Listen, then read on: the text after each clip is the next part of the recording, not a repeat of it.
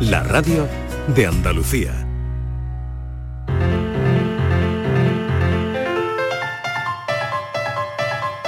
La paranoia de la tarde.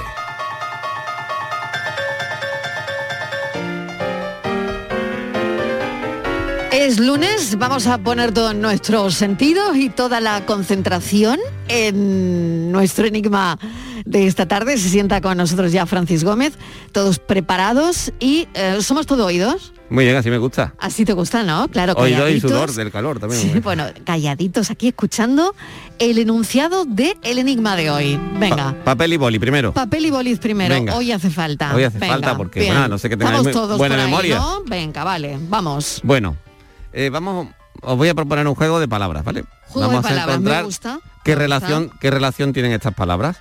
Hay una condición que se cumple en unas palabras sí y en otras no. ¿vale? Y tenéis que averiguar cuál es esa condición. A ver. Venga, relación entre palabras. Venga. Vale, campeón cumple esa condición, Vale. pero as no. Mm, Bueno, pero podría estar relacionado. Vale. Vale, To- es una palabra relacionada. Exacto. Vale. Torrente cumple la condición que buscamos, pero arroyo no. Claro que no. Ujú. Vale, vale. Carey, tam- Carey también cumple la condición, pero nácar no. Oh, uf, Y ahora- ya se empieza a complicar. Y ¿eh? ahora a ver Vale. si lo, habéis cogido, ¿vale? Manzana y Damasco. ¿Cuál cumple la condición? Ah, a ver, campeón, as, Campeón sí, as no, as no, torrente, sí, sí, arroyo, Arroyo no, no. Carey, sí, sí, nácar, no. No. Y tenemos que averiguar si manzana o, damasco. o Damasco. Una, una sí y otra no. Vale, y de camino Vale. a explicar cuál es esa condición que cumplen. O sea que la condición que cumplen nos la tiene que decir el oyente. Sí, sí, sí. Para que no sea voleo, ¿no? No, no, Vale, no es vale. aboleo, pero claro, es que la condición es, lo- Vale. es lógica, es lógica. O Fijaros sea, bien en las palabras. manzana, ¿qué tiene que ver con campeón? Damasco, ¿qué tiene que ver con campeón? Bueno, Manzana, ¿qué tiene que ver con torrente? y con Carey, ¿Qué tiene que ver con Carey? ¿Y con Damasco tiene que ver con Carey? ¿Y Damasco tiene que ver con campeón? Esto Bueno, es pues- el guion de la película Torrente. no del todo, pero cualquier- cualquiera, cualquiera. Yo ya lo he ¿Quién adivinado. sabe? ¿Quién sabe? ¿Quién sabe? Lo Bueno, que ya- pasa que es de esas escenas que luego tú sabes que no salen en la película, que se graban y Claro. pero esto es una de las escenas de Torrente. Bueno, pues yo voy, a yo voy a dar una. Torrente que se lió con María Carey Ah, eh, ¿eh? en En Damasco. en Damasco. ¿Eh? En Damasco, Cuando Torrente- una manzana. No, comiendo, no comiendo en Damasco. manzana en el arroyo. Cuando cuando no Torrente que se lió con María Carey. En Damasco cuando Torrente se presentaba a un campeonato y quedó campeón. A una se presentó a una maratón que él le tenía cuerpo de correr. Y él tenía unas, en la manga. Venga, Bueno, vamos al- a la pista. vale, la pista, número la pista, no os fijéis en el significado porque parece que son opuestos, ¿vale? Campeón, as, más. torrente, arroyo. Venga. No os fijéis en el significado, fijaros en el sonido. Ya no digo más. O sea, la pista es un sonido. Bueno, Pero ¿y no lo haces el sonido? ¿No lo no, pones? no, fijaros en cómo suena cada palabra y en qué puede haber ahí. Ah, en el sonido de la palabra. cómo se pronuncia o cómo se- arroyo, si, lo ve- arroyo, si lo veis escrito, Arroyo tiene sonido. sí, pero, Ah. pero no cumple la condición.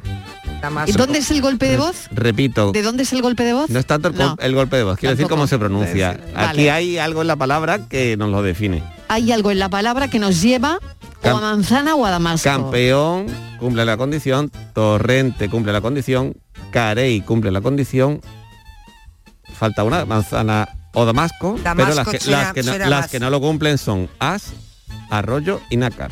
Bueno, a ver los oyentes cómo discurren esta tarde de lunes y con este calor. Este fresquito, venga, a la piscina. No te digo nada, A hacer y sopa te de lo digo letras. todo. Venga, eh, si lo sabéis, mensaje a Francis.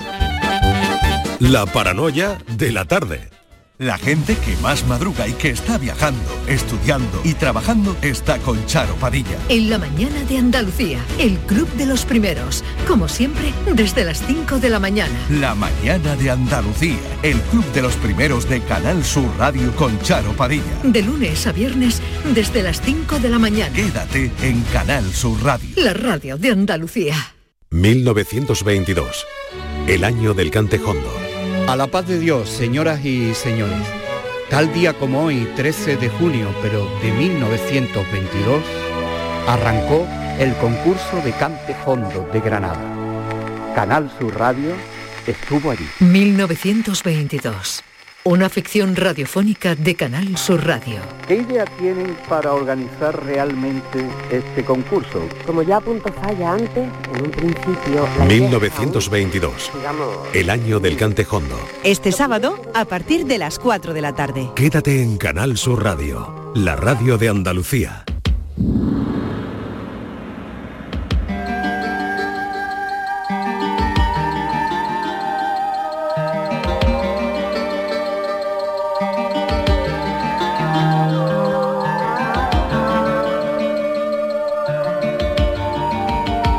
La tarde de Canal Sur Radio con Mariló Maldonado.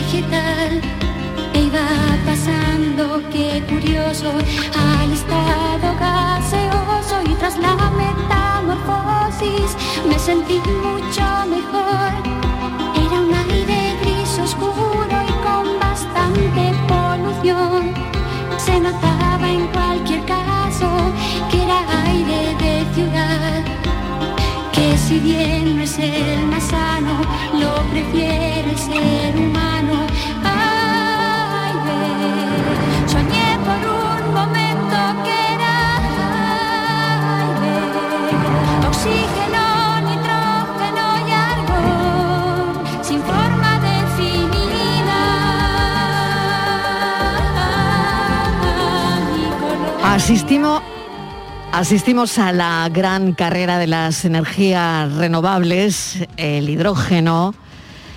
mm, Bueno, pues eh, está ahí, ¿no? Y el hidrógeno verde está considerado clave en la revolución energética y en la lucha contra el calentamiento global. Se ha convertido en una prioridad para España y para países europeos que además ahora necesitan independizarse de la de Rusia energéticamente, ¿no? Hoy hemos querido charlar con Javier Brey, es presidente de la Asociación Española del Hidrógeno, presidente del Congreso Europeo del Hidrógeno y profesor en la Universidad Loyola Andalucía, donde enseña a los alumnos las ventajas de la economía del hidrógeno. Por, profesor Brey, bienvenido, gracias por, por atendernos. ¿Qué tal? Encantado, muchas gracias. Bueno, mil gracias. Y, y en esta carrera por las renovables, ¿dónde está el hidrógeno? Bueno, las renovables las conocemos desde hace mucho tiempo. Sabemos producir energía eléctrica desde fotovoltaica, desde eólica. De hecho, tenemos un plan en España para llegar a un 74% de energía renovable en nuestra energía eléctrica. El problema de las energías eléctricas renovables es que hay que almacenarlas, de alguna manera tenemos que gestionarlas y además que, por otra parte, es difícil electrificar todo. Es decir, es difícil que con esa energía eléctrica renovable, por ejemplo, hagamos eh, que se muevan los aviones, hagamos que se muevan los barcos. ¿Qué permite el hidrógeno? El hidrógeno renovable, el hidrógeno verde, el hidrógeno producido desde fuentes de energías renovables, lo que nos permite es, por un lado, almacenarlo, almacenar esas energías renovables para poder gestionarlas y por otro nos permite tener un combustible alternativo, un combustible limpio renovable que sí puede ser una alternativa al gas natural de nuestros hogares o a la gasolina, al queroseno, al gasóleo que mueve nuestro transporte. ¿En qué punto estamos, eh, profesor Bray? Porque, claro, eh, necesitamos eh, tener la capacidad de transferir esa tecnología desde los centros de investigación, desde las universidades, desde las pymes tecnológicas hacia las empresas. Y yo no sé si cuesta mucho ponerla en valor. Lo has dicho bien, evidentemente tenemos en España muchísima tecnología en nuestras universidades y en nuestros centros de investigación. Para que tengas una idea, el 15% del I+D europeo en relación con el hidrógeno se lleva a cabo en España. En la Europa de los 27, el 15% del I+D en hidrógeno tiene origen español, es decir, nuestro peso es muy importante. ¿Qué toca? Toca transferirlo a las empresas, pero las empresas están preparadas. En la Asociación Española del Hidrógeno tenemos 330 socios y el número crece de semana en semana y tenemos empresas de toda la cadena de valor. En España tenemos empresas que se dedican a la producción de hidrógeno, a esa producción renovable, a esa electrólisis del agua para producir hidrógeno verde, a su transporte, almacenamiento, uso, etc. España cuenta con representantes en toda la cadena de valor del hidrógeno. Estamos ya, podemos ya hablar de una madurez tecnológica.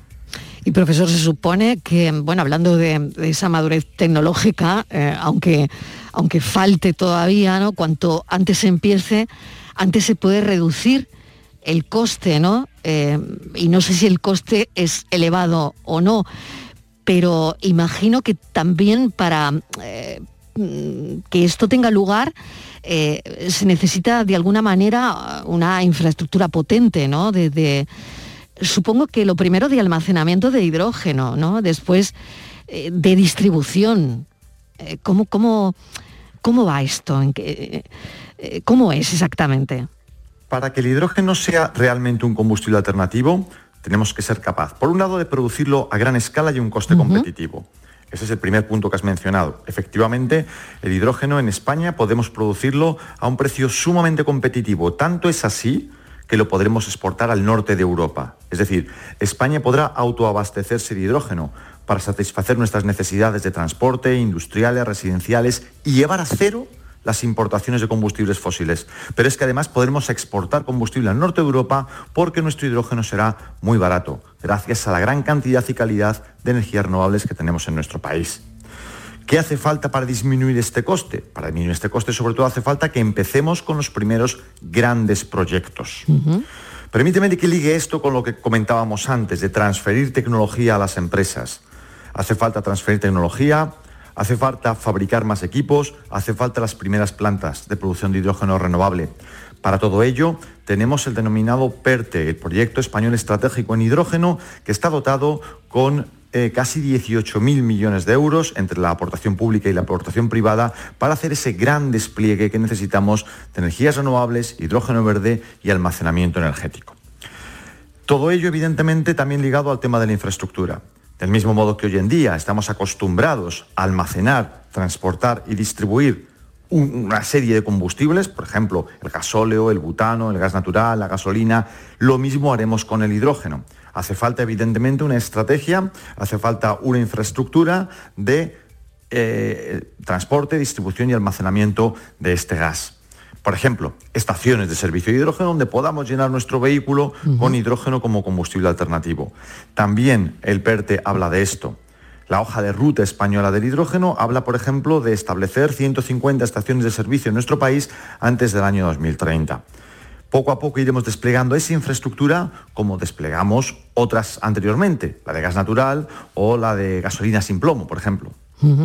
Señor Brey, eh, la Asociación Española del Hidrógeno que preside, bueno, pues hubo un congreso europeo del, hidrógeno, mm, pues, pues donde ahí, bueno, imagino que, salieron mm, determinadas líneas, ¿no? A, a seguir, ¿no? Está claro que la inauguración del congreso mm, lo hizo Ursula von der Leyen, ¿no? Y adelantaba vía conferencia ese paquete de medidas orientado a, a reducir la dependencia energética de Europa frente a Rusia, ¿no? precisamente para cambiar el gas de Rusia por hidrógeno verde. ¿Estamos lejos mm, de esto o cada vez más cerca? Y por otro lado, si vamos a llegar a tiempo. Correcto. La Asociación Española del Hidrógeno se creó hace ya 20 años, la fundamos en el año 2002 y desde el año 2005 desarrollamos este congreso, el Congreso Europeo del Hidrógeno, eh, en nuestro país. Este último, como, como comentas, tuvo lugar eh, hace tres semanas en Madrid y en él tuvimos la ocasión de reunir a más de 1.100 personas para hablar de proyectos de hidrógeno y de implementación de las tecnologías del hidrógeno. En su discurso inaugural, la presidenta comentaba que el hidrógeno iba a, jugar un papel fundamental en la independencia energética europea. Tengamos en cuenta que hoy en día Europa importa un 40% del petróleo que consume. Importa entre un 60 y un 80% del gas natural que consume cada año e importa un 90% del petróleo. Y un tercio de esas importaciones provenían de Rusia. Es necesario sustituir esas importaciones paulativamente por hidrógeno renovable, porque además Europa tiene el potencial para hacerlo. Eh, se ha puesto como objetivo una serie de, de fechas, una serie de hitos, destacando el año 2030. Hace poco, hace dos años, cuando se hablaba de la hoja de ruta española del hidrógeno, se decía que para el año 2030 el precio del hidrógeno renovable producido en España alcanzaría la paridad con el gas natural que importamos y podríamos sustituir sin coste uno por otro. Sin embargo, lamentablemente, eh, la escalada de precios de la energía que todos conocemos, esta subida en el precio del gas natural, ha hecho que seguramente antes del año 2030 el hidrógeno renovable producido en nuestro país sea más barato que el gas natural que importamos. Qué interesante. Muchas veces, eh, además, señor Grey, se habla eh, sin mucho fundamento, la verdad, ¿no? De la competición entre el hidrógeno y las energías renovables. Eh, y esto, según he leído, no existe tal competición, ¿no? Porque el hidrógeno es, es otra cosa, es una extensión del mercado de las energías renovables. Claro, esto probablemente cueste entenderlo, ¿no? Es exactamente como dices, no hay una competición, todo lo contrario, es, es, eh, es una complementariedad. Las energías renovables, la eólica, la fotovoltaica, la solar termoeléctrica o la eléctrica producida a partir de biomasa, la geotérmica, son hoy eh, excelentemente competitivas, tecnológicamente probadas, en fin, eh, podemos decir que están en un punto de madurez muy elevado de su desarrollo. Sin embargo, como decíamos al principio, tienen dos limitaciones. Por un lado, hay que gestionarlas. Y no hablamos del día y la noche. Hablamos de ser capaces de almacenar energía solar en verano, por ejemplo, para consumirla en invierno. Y por otra parte, no podemos electrificar todo. Hoy en día, el principal consumidor de energía, por ejemplo, es el transporte. Todo el sector transporte, aviones, barcos, trenes, camiones, autobuses, aparte de los automóviles, hay que dotarlo de un combustible renovable. Y el hidrógeno es el ideal, no tiene emisiones, lo podemos producir localmente, en muchos casos es fácil convertir de nuevo en hidrógeno en energía eléctrica. Con ello, el hidrógeno se convierte en esa extensión, la palabra que has utilizado es perfecta, de las energías renovables para poder ser gestionadas y para llegar más lejos.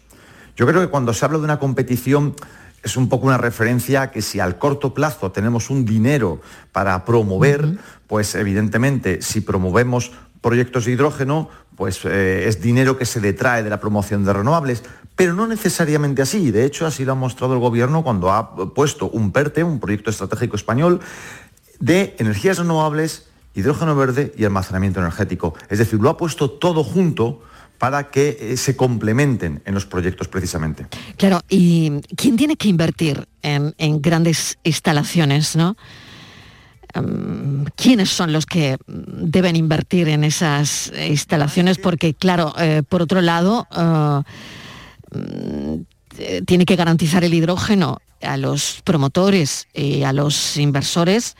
Eh, claro que, que esto mm, se puede producir, eh, se pueden producir cantidades ingentes y se puede producir para venderlo, imagino, ¿no? Sí, más que una inversión, eh, deberíamos hablar de una actualización. El gas natural empezó a, a circular en nuestro país a final del siglo pasado. Eh, hasta entonces funcionábamos con gas ciudad. Hubo que actualizar la red de transporte y distribución de gas ciudad a gas natural.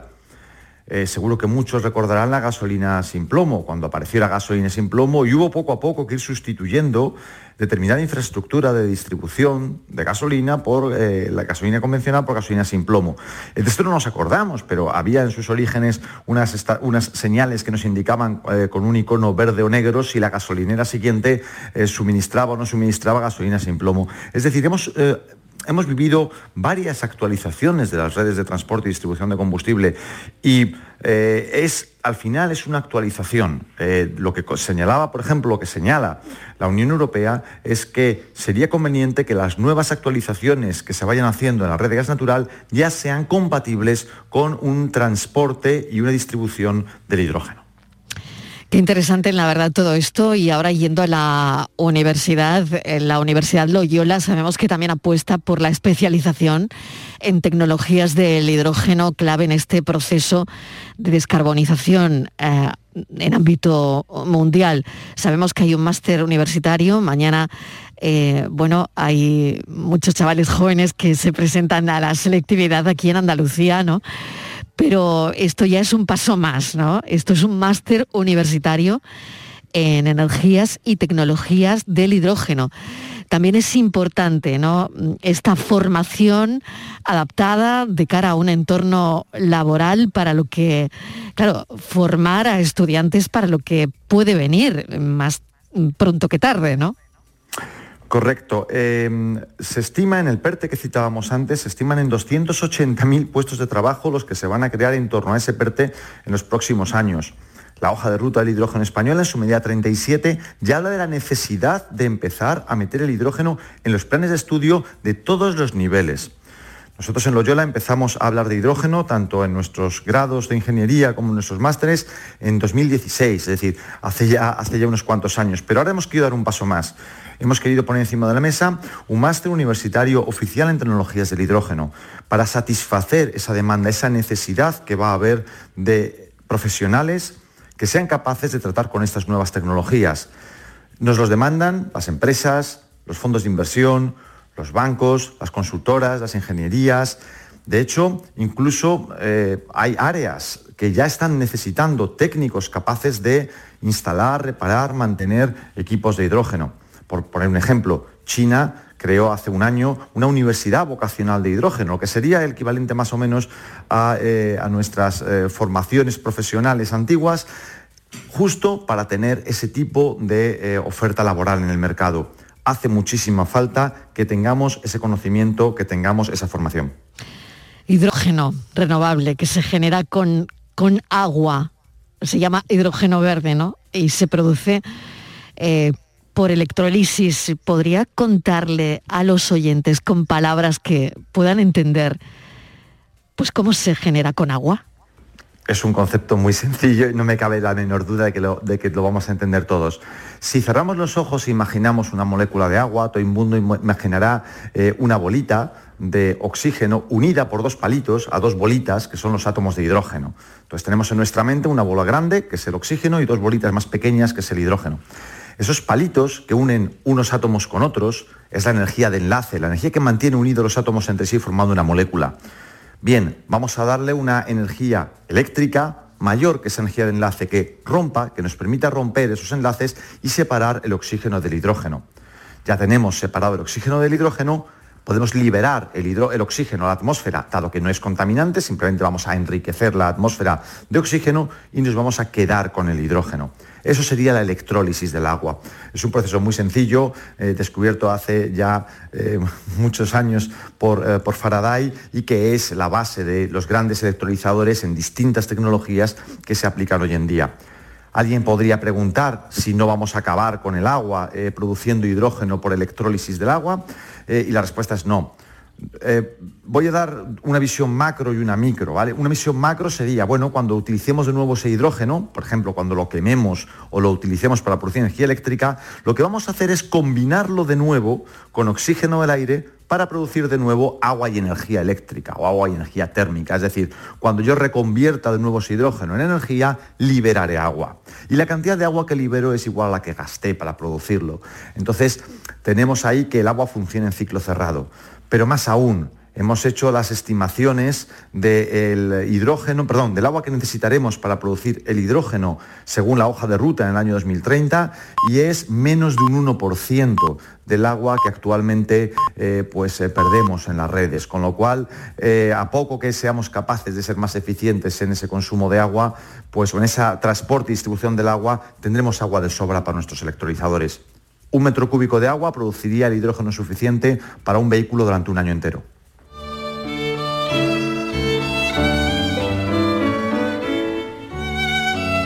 Y para terminar esta entrevista, hemos puesto un violín, me han contado que el profesor Bray toca el violín, le encanta la música y la pesca y bueno, queríamos comentárselo para cerrar esta entrevista, profesor.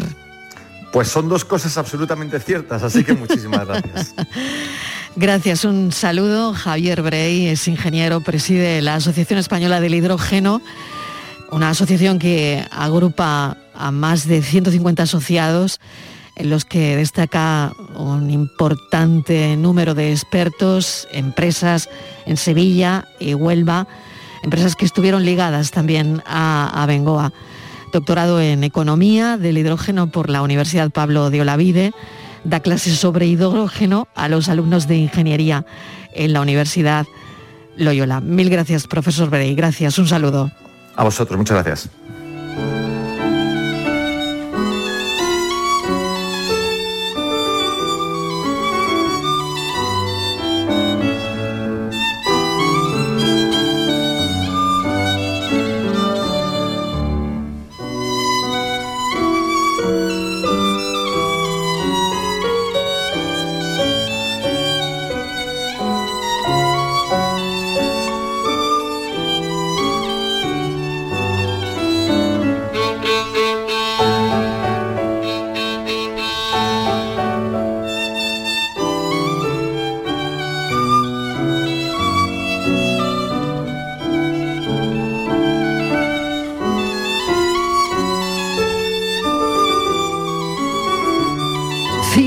Cinco y 32 minutos de la tarde y del hidrógeno a la salud con Enrique Jesús Moreno. Enrique, ¿qué tal? Bienvenido. Hola, muy buenas tardes, Marilo, ¿qué tal? ¿Cómo estás? Bueno, mira Soy- qué, qué violín te hemos de- puesto de- para darte paso. Sí, ¿eh? sí, sí, pero que escúchame que yo soy ¿eh? un fan del hidrógeno también. ¿eh? Sí, ¿no? claro, claro, claro, Te lo imagínate. aseguro, te lo aseguro. Si es que imagínate la importancia, ¿no? De hecho, hay algún que otro coche ya en el mercado, no sé si con mucho Bueno, poco eh, Claro, éxito, es que pero sí, esto, esto tiene fíjate, que llegar. si claro. hay pocos cargadores eléctricos, imagínate Claro. cuántos de hidrógeno hay. Claro, en. España creo que, bueno, hay algunas empresas y camiones, hay algunas empresas que sí tienen eh, dispensadores propios para su uso y movimiento, pero no, no públicos. Públicos me parece que hay dos o tres, ¿eh? y eso con suerte. Y, Pero ¿sabes lo que pasa? Que al final, después del coche eléctrico, llegará el coche de hidrógeno. sí Claro o que sí. Sí o sí. Claro, fíjate, yo O leía... sea que todo esto es un paréntesis, le- una Sí, bisagra. sí, leía una mm, entrevista mm, esta mañana que mm, y, y sobre los coches de hidrógeno que también leía. Y claro, decía, los coches se inventaron en el siglo XVIII y funcionaban con una caldera de vapor. En el siglo XIX se inventan motores propulsados con distintos combustibles. Claro, ¿por qué no va a llegar el, el vehículo de hidrógeno, no? No, no, si es que eso, claro. a poco que, que te llegar, metas en el asunto llegar. es que va a llegar, o sea que no hay duda en sí. eso. Bueno, vamos con la psoriasis y artritis Eso es. psoriásica. Eso es. eh, pues hoy mira, con un gran, grandes expertos. eso es, porque mira, eh, consideramos que, que, en fin, que hay eh, una alta incidencia de esta enfermedad, que por otra parte cada vez se dan más pasos en su seguimiento, en su control y en el confort eh, o apro- se aproxima ese confort de los enfermos que la padecen. Pero hay un vínculo, fíjate, eh, psoriasis, que aparentemente es una enfermedad de la piel, eh, con la artritis psoriásica, que también está relacionada, es de ida y vuelta. A veces debuta con, con una artritis se manifiesta como una psoriasis, a veces con una alteración de la piel, más tarde llega una artritis. Hay un enfoque multidisciplinar que ver en todo esto y por eso hemos convocado a dos especialistas que trabajan juntas, la doctora Amalia Pérez, dermatóloga, y la doctora Raquel Hernández del Hospital de Valme de Sevilla, y hemos convocado también al portavoz de Acción Psoriasis, que es nuestro compañero Antonio Manfredi, que nos van a poner al cabo de la calle de todo esto y naturalmente también con las intervenciones de nuestros oyentes. 6 y 5 de la tarde. Enrique, gracias. Un beso enorme. A ti un beso. Hasta ahora. Canal Sur Radio Sevilla, la radio de Andalucía. Insomnio, apnea, sonambulismo, bruxismo. Convivir con un mal descanso tiene importantes consecuencias en tu salud. No lo normalices. Desde la Asociación Española del Sueño, Asenarco, podemos guiarte a mejorar tu calidad de vida. Entra en ayudainsomnio.es. Asociación Española del Sueño. Asenarco, siempre a tu lado. Si necesitas un electrodoméstico, ¿por qué pagar de más en grandes superficies? Ven y paga de menos en Tiendas El Golpecito. Tus primeras marcas al mejor precio y una selección de productos con pequeños daños estéticos con descuento adicional y tres años de garantía. Tiendas El Golpecito. Ahorra hasta el 50% en tus electrodomésticos. 954-100-193 y tiendaselgolpecito.es. Llegan los días locos de Citroën Stellantis Anjou Sevilla. Solo del 13 al 15 de junio, descuentos excepcionales en más de 100 vehículos de ocasión y kilómetro cero con entrega inmediata. Visítanos en nuestras instalaciones de San Lázaro frente al hospital y en el polígono Pisa en Mairena del Aljarafe. Aprovecha los días locos. Solo del 13 al 15 de junio, tu vehículo con entrega inmediata en Citroën Stellantis Anjou Sevilla. ¡Te esperamos! Celebra el Día Mundial del Medio Ambiente con Social Energy. Únete a más de 3.000 clientes satisfechos con nuestras soluciones fotovoltaicas. Realizamos un estudio gratuito para ahorrar hasta un 70% de tu factura eléctrica y te regalamos un cheque de 200 euros en Amazon. Pide tu cita en el 955 44 11 11 o socialenergy.es y aprovecha las subvenciones disponibles. La revolución solar es Social Energy. Este verano, navegar con MSC Cruceros y Viajes del Corte Inglés es navegar con total tranquilidad. Embarca en Málaga y relájate durante 11 días navegando por Italia, Francia y Portugal con todo incluido a bordo desde 1.169 euros tasas incluidas. Reserva con la tranquilidad de cambiar sin gastos y llévate de regalo una pantalla inteligente Google Nest Hub. Solo el mar, solo MSC Cruceros. Consulta condiciones en Viajes del Corte Inglés. El 19 de junio de 2022 son las elecciones al Parlamento de Andalucía. Si deseas votar ese día, identifícate con tu DNI, permiso de conducir o pasaporte cuando acudas a tu colegio electoral. También puedes ejercer tu derecho al voto por correo. 19 de junio de 2022. Elecciones al Parlamento de Andalucía. Infórmate llamando al teléfono gratuito 919-0622 o entra en eleccionesparlamentoandalucía2022.es. Junta de Andalucía. No te podías imaginar ver a tu artista favorito tan cerca. Solo en Concert Music Festival puedes hacer que esto ocurra. Carlos Vives en concierto en Concert Music Festival el 16 de julio. Entradas a la venta en Ticketmaster.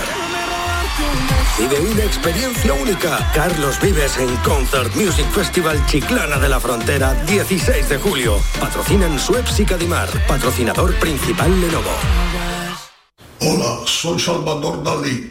Y si además de avanzar en inteligencia artificial, investigamos más nuestra inteligencia natural, quizás así podamos vencer enfermedades como la que yo sufrí, el Parkinson. Apoyemos la investigación en enfermedades neurodegenerativas. Entra en fundacionreinasofía.es. En Canal Sur Radio, por tu salud, responde siempre a tus dudas. ¿Qué relación hay entre la psoriasis y la artritis? ¿Por qué una enfermedad que se manifiesta en la piel puede afectar a las articulaciones o viceversa? Este lunes en el programa hablamos de psoriasis y artritis psoriásica con las mejores especialistas, la colaboración de Acción Psoriasis y tus preguntas en directo. Envíanos tus consultas desde ya en una nota de voz al 616-135-135. Por tu salud, desde las 6 de la tarde con Enrique Jesús Moreno. Quédate en Canal Sur Radio, la radio de Andalucía. La tarde de Canal Sur Radio con Mariló Maldonado. No quieren tap ni rap que les veo Para que empezar desde cero Estamos activos con palabreo Me mis temas no me lo creo Son todos cuentos como un veo Leo cosas que luego callo Paso de tu fama like Neo Si me tiran pues no me rayo Ya lo mío y Llegan los más jóvenes a la antena de la radio y los saludamos enseguida porque llegan los millennials. Cinta Lorenzo, hola Cinta, ¿qué tal? Bienvenida. Hola, buenas tardes, ¿qué tal? Aurora Macías, hola Aurora, ¿qué tal? Muy buenas, Mariló. Bienvenida, ¿cómo estás? Muy bien, ¿cuánto Muy tiempo? bien, ¿Cuánto tiempo, es verdad? Javier Soto, ¿qué tal Javier? ¿No lo tenemos todavía? Vale, bueno, pues esperamos un poquito. Mientras tanto, fijaos, estábamos hablando de las energías renovables, estábamos hablando del hidrógeno. ¿Qué os parece a vosotros? ¿Es algo que, a vosotras en este caso, es algo que veis lejos, cerca, a medio camino? ¿Cómo lo veis? A ver, Bueno, Aurora. Pues ju- justo ayer eh, hablaba con unos amigos de que, no estoy muy informada, ¿eh? pero me comentaban que de aquí a 2035 se, se prohibía prácticamente la venta de, de vehículos de combustión e incluso híbridos. O sea que el camino hacia el hidro... eh, eh, o sea, me, me parece que ya estamos encaminándonos hacia ese tipo de, de- de consumo energético, ¿no? Me- la verdad, lo- a nivel práctico lo veo todavía muy lejano porque es verdad que las infraestructuras, eh, que la capacidad que tenemos o la concienciación incluso de su uso que tenemos nosotros, eh, pues bueno, a, a lo mejor no es la, la que necesitamos como para depender de eso todavía, ¿no?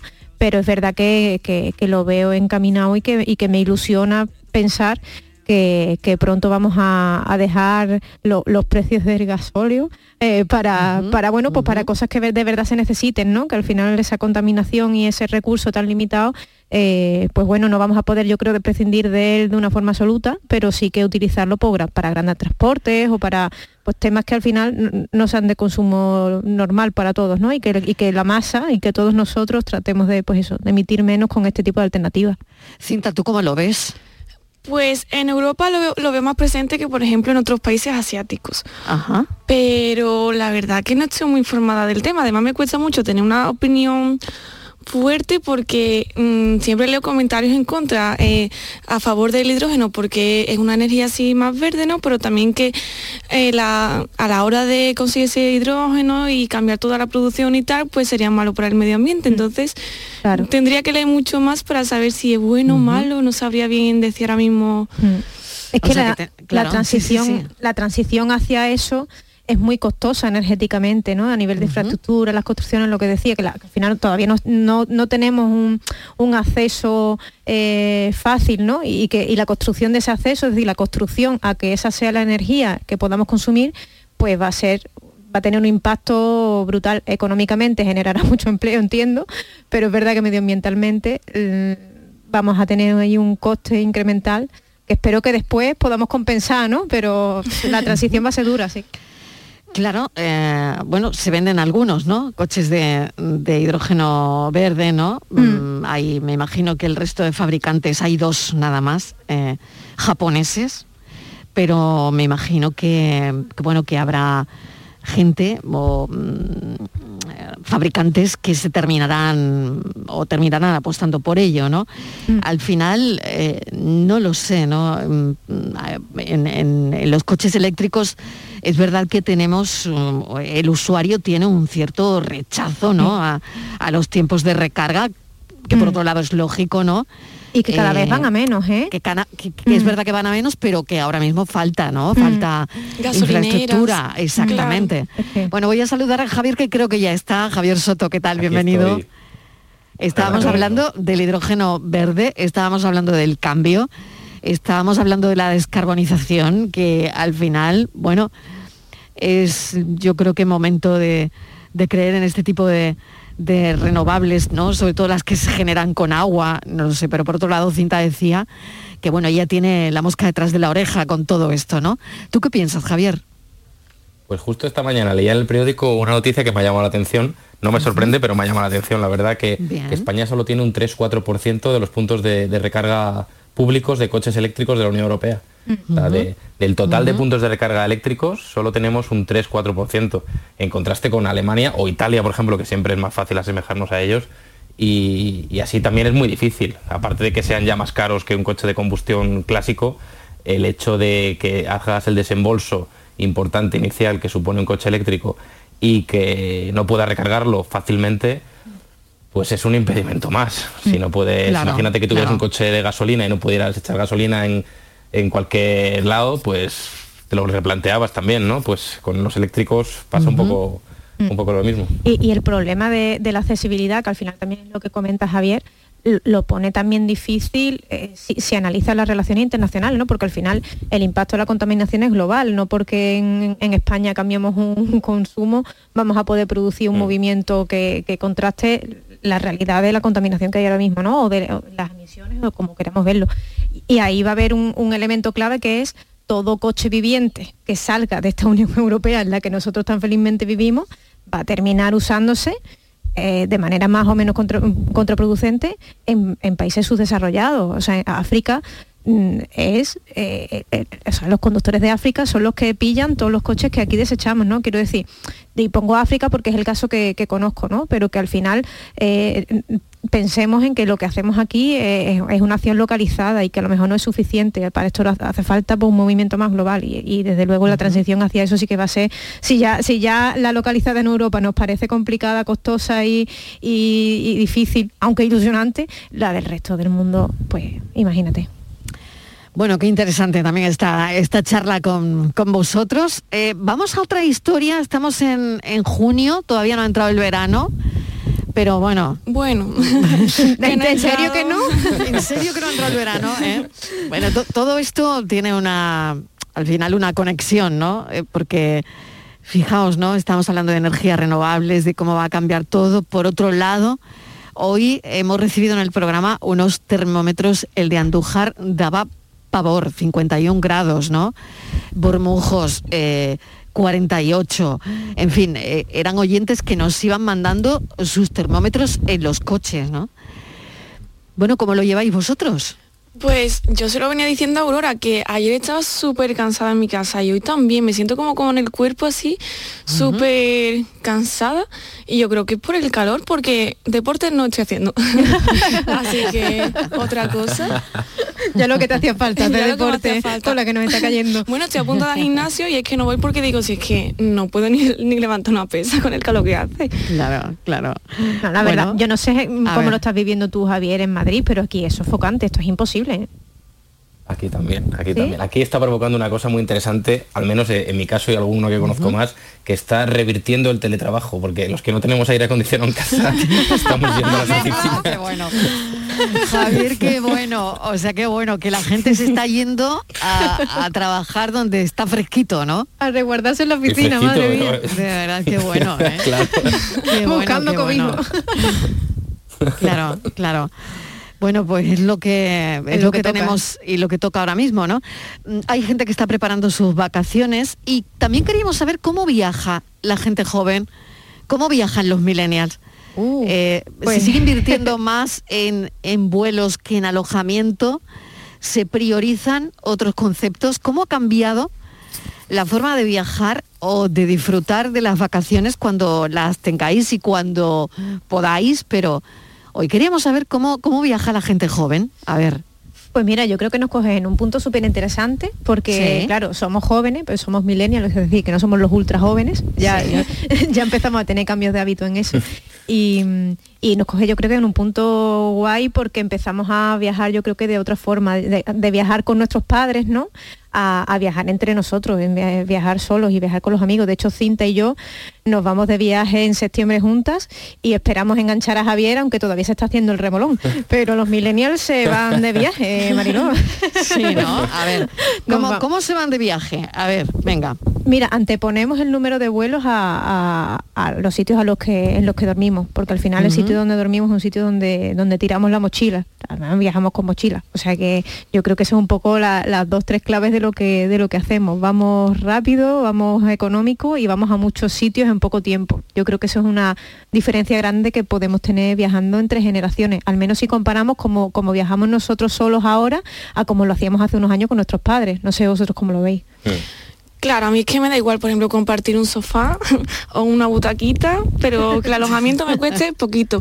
Y ya luego sí que gastar más en ocio, en de fiesta por la noche, comida, tal. Pero Vivimos bueno. en la calle. Claro, claro. Y el avión, pues, hombre, si encuentro una ofertita mejor. Pero yo priorizo la calle, gastarme el dinero en la calle. En la O calle, o sea, no, priorizas alojamiento. No, no, para nada. No. Lo último, creo yo. Lo último. Vale, a ver, Javier, te toca. Último Mm, yo sitio una cosa que donde has ido de vacaciones. Uf, yo te hace mucho que no tengo vacaciones en sí, de viajar y cogerme un avión, irme hace tiempo y de hecho lo de Aurora que No me puede propuso ser, el ¿eh? plan No puede y tal, ser es, eso, es ¿eh? No tentador, puede es ser. tentador, ¿eh? Javier, venga, no te hagas mal el remolón, sé. ¿eh? Nos vamos a India, Pero Mariló. lo que sí que es verdad Bueno. es que comparamos, Gran comparamos viaje, ¿eh? muchísimo, Marilo. Cuando ¿Comparáis vamos de viaje mucho? comparamos muchísimo. Sí. No, de, Vale. com- de comparar, comparar. de la, la- investigamos mucho por internet, redes sociales, opiniones. Y sí que es verdad que vamos, yo creo, ¿eh? ¿no? Comparáis precios, sitios, es- planes.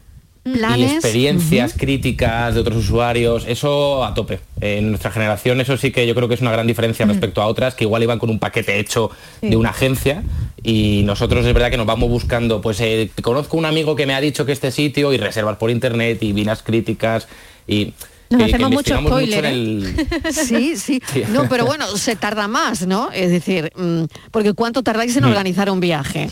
Antes un viaje se tardaba en organizar lo- el tiempo de ir a la agencia, sentarte allí un ratito y te organizaban el paquete, como dice Eso es. Javier. Pero ahora, ¿cuánto tarda la gente joven, los millennials, cuánto tardan en organizar un viaje? Porque claro, si tenéis que ver las críticas, tenéis que... uf, un montón, ¿no? ¿O no? ¿O eso se hace rápido? Yo a te ver. diría que, que a poquito a poquito, meses. Meses. No sé, Javier quieres, Cinta, ¿cómo claro, lo depende siempre del plan, ¿no? Pero si quieres hacer el viaje organizadito un poco y currártelo ya que te gastas dinero, pues tardas. Tardas. Tienes que hacerte un planning y tal, al menos lo que yo hago, ¿eh? Y lo que Sí. hace, pues eso, gente con la que he viajado. y. Combinaciones de aviones, si salen las ofertas, cambian las combinaciones otra vez. Sí. Claro, yo también me meto en redes sociales por si los influencers han ido a ese sitio, ya me meto a ver qué han hecho. Pues no voy. Claro, A coger claro. Sí. O sea, un las influencer no te atrae mucho, nada de nada, ¿no? No, nada de nada. Bueno, es increíble hablando de eso, cinta, porque eh, el otro día digo, no puede ser, es una tendencia normal. Te me, me metía en Instagram, ¿vale? Y le daba la lupita para buscar, pues yo qué sé, cualquier sitio. Buscas eh. Sevilla, por ejemplo, ¿no? Y en las primeras publicaciones que te salen de Sevilla, siempre son chicas posando, pero en cualquier ciudad es increíble.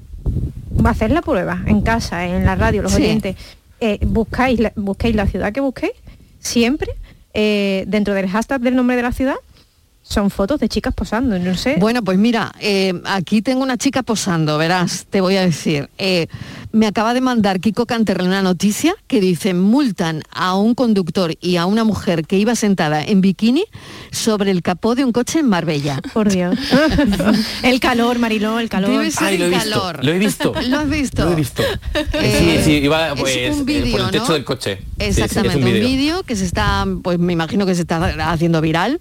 Va en bikini, está sentada sobre el capó de un coche de alta gama y pues nada, al final la policía lo que ha hecho es tirar del hilo y me imagino que multar al conductor. Sí, salía la matrícula del coche y todo. O sea, que Ah, sí, sin filtro. Claro, es ya. que no, Sin filtro, en fin, sí, sí. en fin. Pues total, nada, multados, multados porque mm, sería el calor o sería promocionar Marbella, como tú bien decías, Aurora, no lo sé, ¿no? si estaban promocionando, pues no sé, que la gente vaya a Marbella, ¿no? Pero nada, mm, multados, multados. Francis Gómez ya está aquí, ¿qué te parece? En, en, un, en un capó de un coche Pero, pero sí, pero y- sí, pero eh, ¿dónde, vamos, cual, ¿dónde vamos a y- llegar? Y nada, y Luego se quejan de... multa, multa porque se veía la matrícula. Claro, ahí estamos. Claro. es que... En fin, el calor. Y el bikini no era reflectante, seguro. Pues ya está, pues eso era. y el calor. Bueno, paranoia chicos, a ver, ¿qué Venga. os va a decir Venga, Francis? vamos y a ver cómo lo lleváis hoy. Concentración. Venga. Tenéis que hay una, una relación que tenga en unas palabras que voy a decir, unas palabras que coinciden con esa condición, digamos, y otras que no. Os voy a dar una, una las pistas son las siguientes. La palabra campeón cumple la condición, as en cambio no, torrente sí, arroyo no, carey también cumple la condición y nácar no. Y ¿puedes- ¿puedes repetirlo? Y Claro. manzana, y, la, palabra es manzana y damasco, Y, da- ¿no? y también entre manzana y damasco, ¿cuál de ellas cumplirá la condición? Os lo repito, ¿vale? Sí, porfa. Está Hay una condición ¿eh? que se cumple en unas palabras y en otras no. Entonces, campeón cumple la condición. As, en cambio, no. Torrente también cumple la condición, pero arroyo no. Carey también cumple la condición y nácar no. Si sabéis la condición cuál es, sabréis entre manzana y damasco cuál de ellas lo cumple. Claro, tenéis que pensar que campeón, torrente y carey cumplen la misma condición. Es que lo de Carey mm, me ha destrozado. O sea, con torrente, bien. claro, es ¿no? que eres muy joven para bien. saber lo de los peines de Carey. ¿eh? No sé. Bueno, ¿con qué palabra diríais que tiene concordancia campeón, torrente y carey? ¿Manzana o damasco? A ver. Pues por 50% de probabilidad, yo voy a decir Damasco. Damasco. Bueno, pues ha acertado, ¿eh? Toma Pero ya. bueno. Estadística pura, ¿eh? Pero Estadística por qué, pura. no no sabe idea. por qué, ¿no? Estadística pura, estadística pura. Ella El comodín del 50%. el comodín del 50% Damasco y lo ha clavado, oye. Mira, eso Bárbaro. se llama- se llama suerte, Aurora. Total, total. Para esto me sirve. Después hay otra cosa, bueno, bueno, decidnos, Bueno. decidnos, contadnos. Oye, bueno, pues os cuento, os cuento.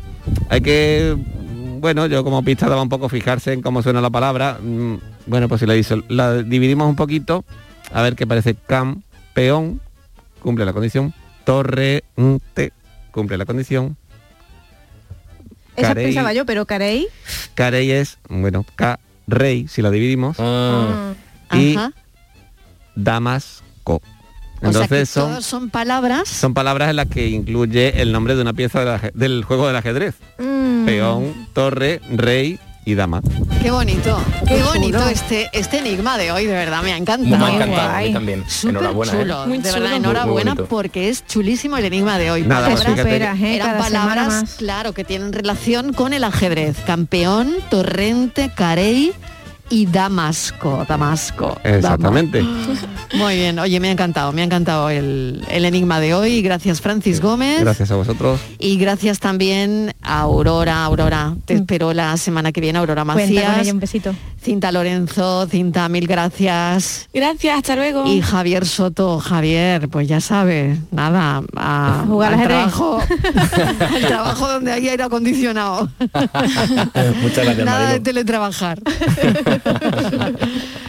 Muchísimas gracias, un beso enorme. Chao. Hasta luego. Adiós, pensamos.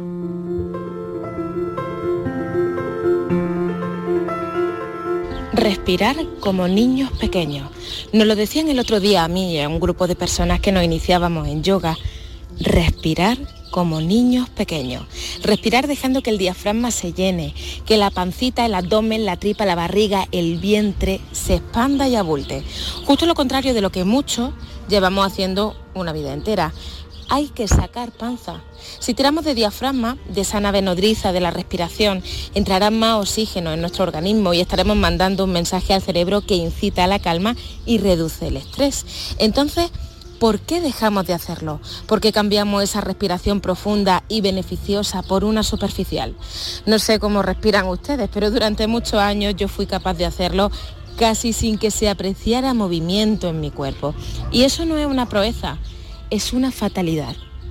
De ahí que una frase aparentemente facilona y simple me diera un platillazo en la cabeza. La frase es respira. Parece que vives aguantando la respiración. Qué tontería, ¿no?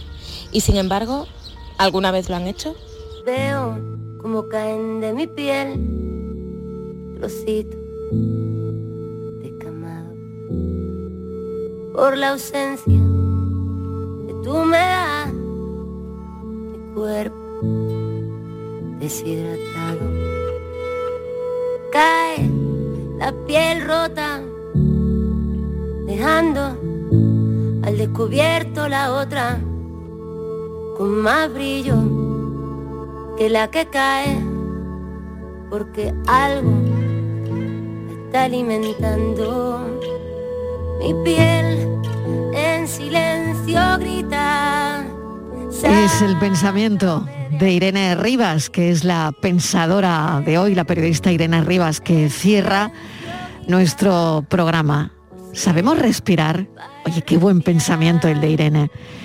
En la primera clase de yoga es verdad que te das cuenta de que no, de que no sabemos respirar, de que respiramos apresuradamente, de que respiramos sin sentirlo y que respiramos como si estuviésemos aguantando la respiración. Bueno, pues va siendo hora de empezar a soltar el aire. Gracias a los oyentes por estar ahí y mañana a las 3 en punto de la tarde volvemos como siempre a contarles la vida. Respirar, respiren. Adiós. Hoy necesitaría la invasión de mi espacio personal, pero no, hoy no lo habrá. No habrá.